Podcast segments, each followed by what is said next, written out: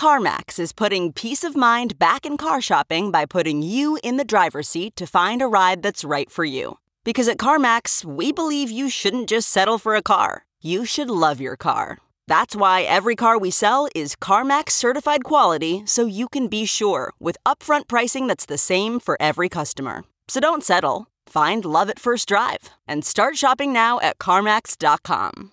CarMax, the way car buying should be.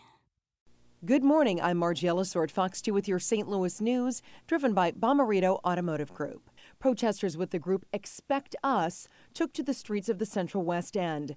They eventually made their way to Mayor Lyda Krewson's house. They want her to resign and defund police and the city workhouse.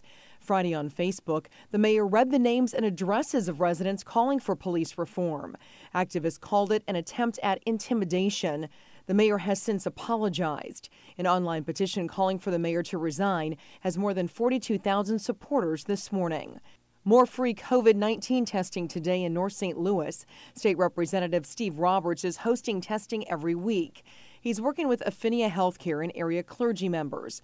You can get tested at the Victor Roberts building that's at 1408 North Kingshighway. Walk-ins are welcome from 9 to 11:30 every Monday. From the Fox 2 Weather Department, very warm and humid as we get rolling this morning and a little breezy at times. There will be more clouds around today than the past few days. Temperatures will reach the low 90s with a heat index several degrees warmer.